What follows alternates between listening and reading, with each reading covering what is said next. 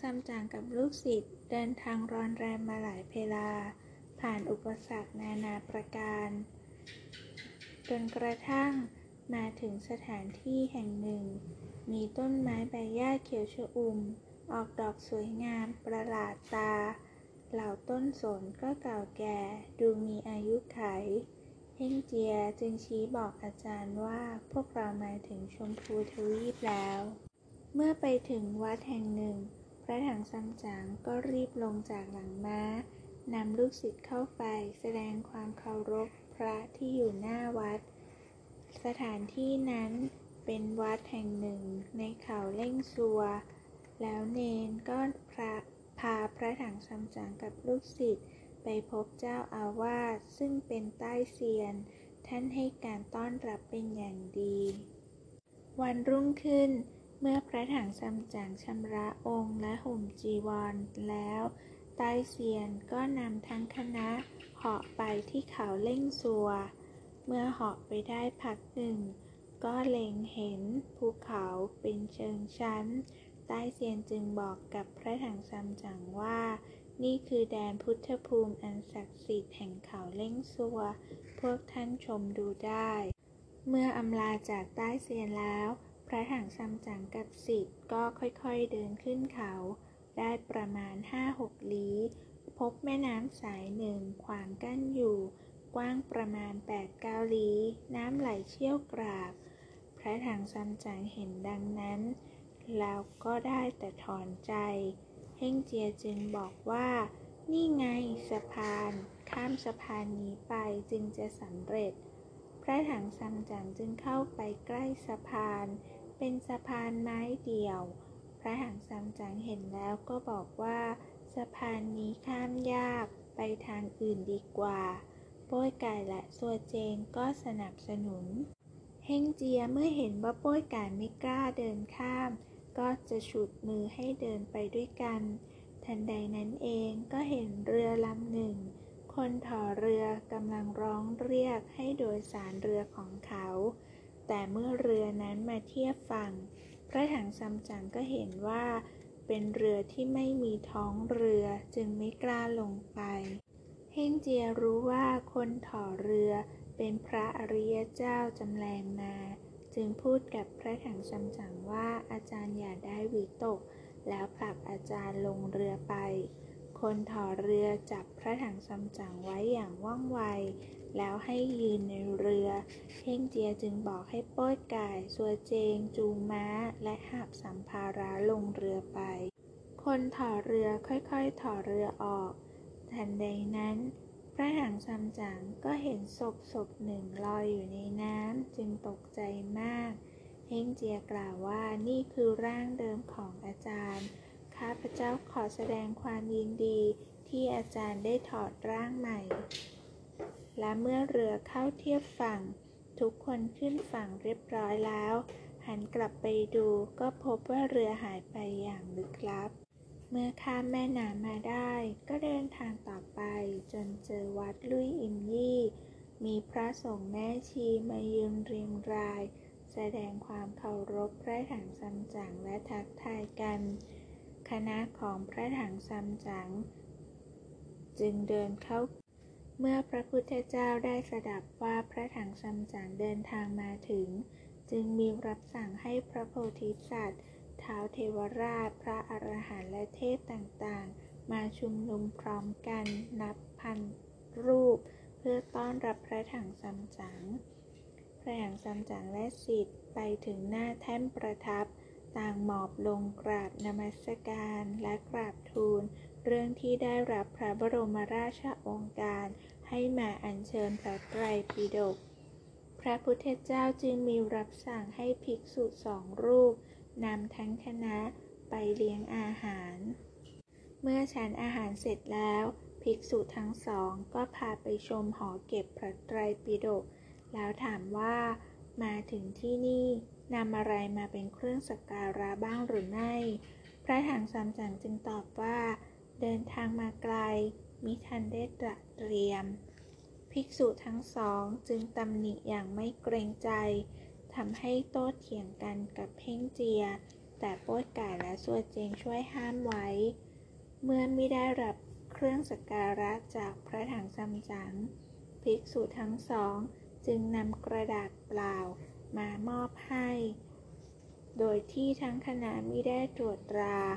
เมื่อได้รับเรียบร้อยแล้ว ก็นมัสการลาพระพุทธเจ้าและหมู่เทพทั้งหลายเพื่อเดินทางกลับ ในระหว่างทาง พระถังซัมจั๋งเกิดร้อนใจ อยากจะอ่านพระไตรปิฎกจึงบอกให้ซัวเจงเอาออกมาดู เมื่อเปิดออกก็เห็นว่ามีแต่กระดาษเปล่า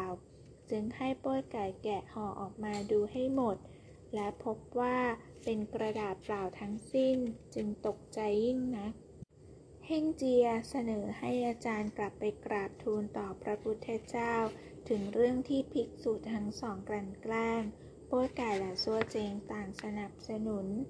พระถังซัมจั๋งกับสิทธิ์จึงกลับไปที่วัดลุยอิมยี่อีกครั้งหนึ่ง แล้วแจ้งความจำนงต่อเท้าเทวราชทั้งสี่ ท้าวเทวราชทั้งสี่จึงพาไปเข้าเฝ้าพระพุทธเจ้า เฮงเจียจึงกราบทูลว่าเหล่าข้าพระพุทธเจ้าเดินทางมาอัญเชิญพระไตรปิฎกด้วยความยากลำบาก คิดไม่ถึงว่าภิกษุทั้งสอง จะเห็นแก่ลาบสักการะแล้วกลั่นแกล้ง ขอพระองค์กรุณาจัดการด้วยเถิด พระพุทธเจ้าทรงแย้มสวยแล้วตรัสว่า สิ่งทั้งหลายในโลกนี้ ที่จะได้มาเปล่าๆ นั้นไม่มี การที่ภิกษุทั้งสอง เห็นแก่ลาบสการะจึงเป็นเรื่องธรรมดา แล้วก็มีรับสั่งให้พระถังซัมจั๋งไปเอาพระไตรปิฎกที่แท้จริง ภิกษุทั้งสอง เมื่อนำกลุ่มพระถังซัมจั๋งไปถึงหอเก็บพระไตรปิฎกก็ยังคงต้องการสิ่งตอบแทนเช่นเดิม พระถังซัมจั๋งไม่มีเงิน จึงนำกระถางทองคำที่จักรพรรดิพระราชทานมาถวายให้ไป ภิกษุทั้งสองยิ้มอย่างพอใจ แล้วเข้าไปเอาพระไตรปิฎกมา แม้จะมีใครว่าว่าท่านเห็นแก่ลาบสการะ ท่านก็ไม่สนใจ ภิกษุทั้งสองนำพระไตรปิฎกออกมาให้ถึงห้าพันกับสี่สิบแปดบับ ขึ้นบรรทุกบนหลังม้าส่วนหนึ่ง และให้โป้ยไก่กับสัวเจงหาไปอีกส่วนหนึ่ง พระถังซัมจั๋งกับลูกศิษย์เกิดความปิติยินดี พากันมานมัสการลา พระพุทธเจ้าจึงให้โอวาทและกำชับให้แปลพระไตรปิฎกออกมาสั่งสอน แล้วรับสั่งให้เท้าเทวราชทั้งสี่ไปส่ง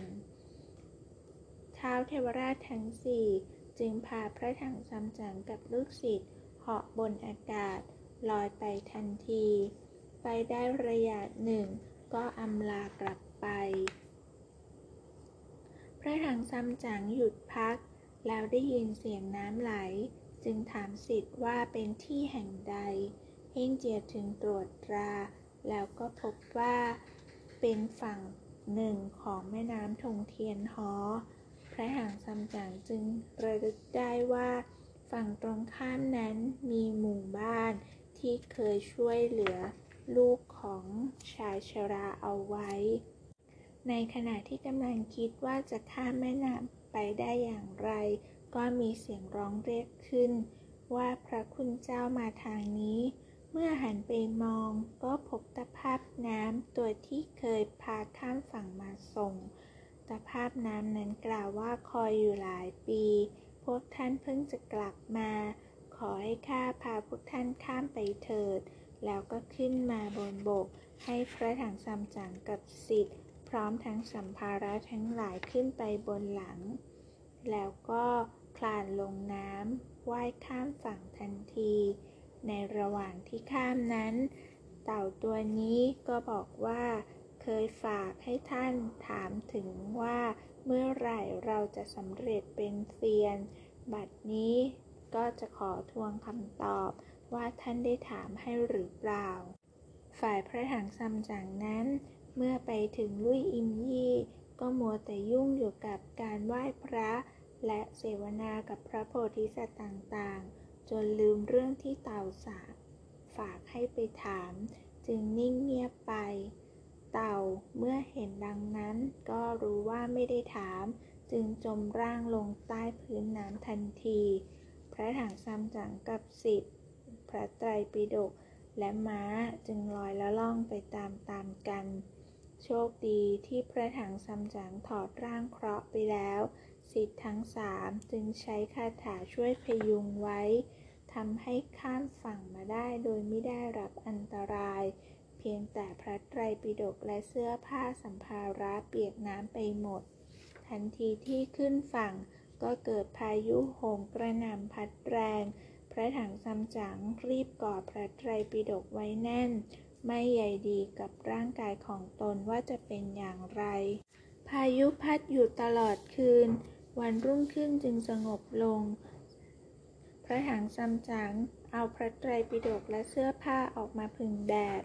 ขณะนั้นก็มีชาวบ้านผ่านมาแล้วจำได้ จึงร้องทักทายกันขึ้น เป็นชาวบ้านที่มาจากหมู่บ้านนั่นเอง แล้วเสนอว่าให้พระถังซัมจั๋งไปพักที่หมู่บ้าน แต่พระถังซัมจั๋งบอกว่าไม่จำเป็น เพราะไม่อยากเสียเวลาในการเดินทาง พวกชาวบ้านเมื่อกลับไปถึงหมู่บ้าน ก็ไปบอกกับชายชารา ชายชราจึงให้ไปอัญเชิญพระถังซัมจั๋งมาทันที พระถังซัมจั๋งเห็นว่าคนเหล่านี้มีความตั้งใจแรงกล้า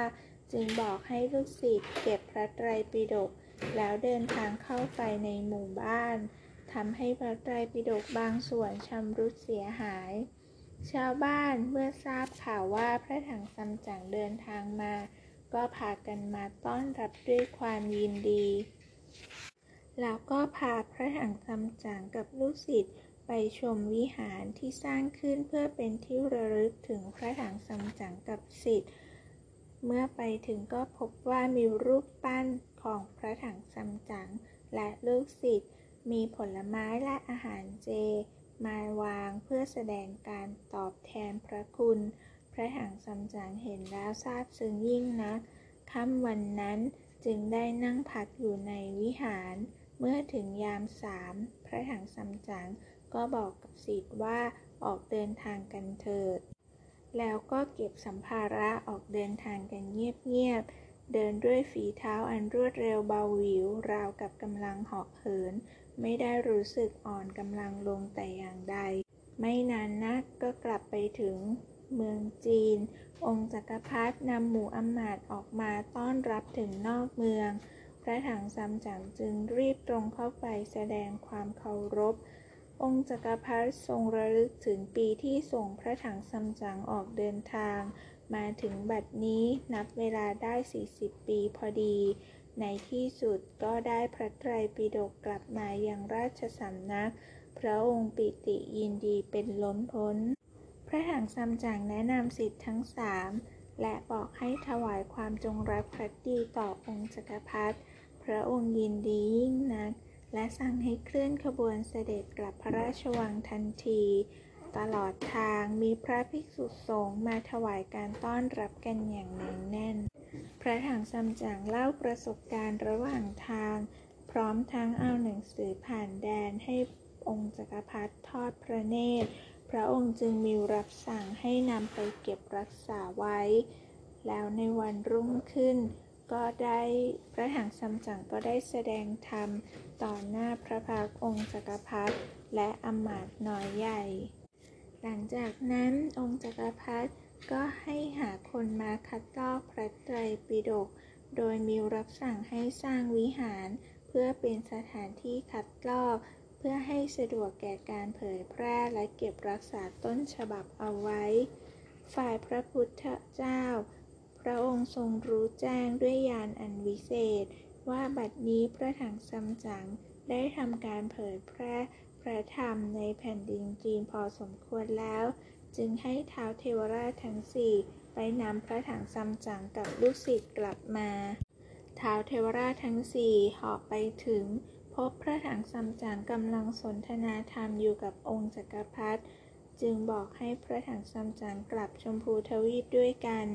เมื่อพูดจบ พระถังซัมจั๋งสิทธิ์ทั้งสามและม้าก็พากันหาะขึ้นไป องค์จักรพรรดิและองครักษ์รีบก้มลงกราบทันทีท้าวเทวราชทั้งสี่นำพระหังซัมจั๋งและคณะกลับไปที่เขาเล่งซัว ไปเข้าเฝ้าพระพุทธเจ้า พระพุทธเจ้าจึงตรัสว่า พวกท่านอัญเชิญพระไตรปิฎก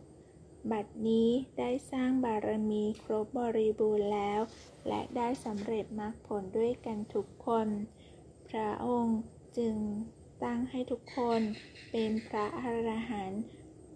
ม้าขาวก็กลับเป็นมังกรตามเดิม และได้รับตั้งให้เป็นเทพมังกร เรื่องไซอิ๋วก็อวสานลงแต่เพียงเท่านี้